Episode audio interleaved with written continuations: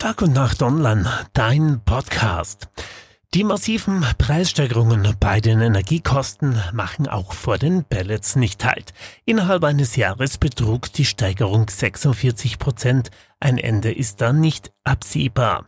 Die Produzenten führen die Preiserhöhung auf die hohen Energiekosten bei der Pelletserzeugung, aber auch auf den Krieg in der Ukraine zurück. 20 Lkw-Fuhren von Siegespänen wurden am Freitag beim Pelletswerk Seppele in Sachsenburg abgeladen.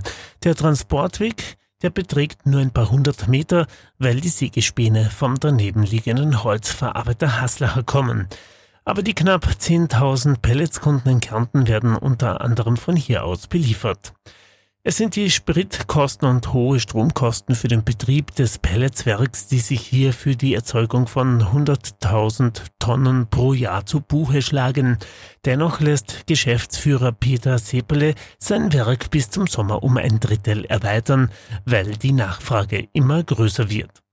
Im vergangenen Jahr haben wir im Sommer einen sehr niedrigen Pelletspreis gehabt, sagt Peter Seppele. Deswegen fällt jetzt der Preisanstieg sehr auf. Pellets zählen aber noch immer zu den kostengünstigen Energieträgern.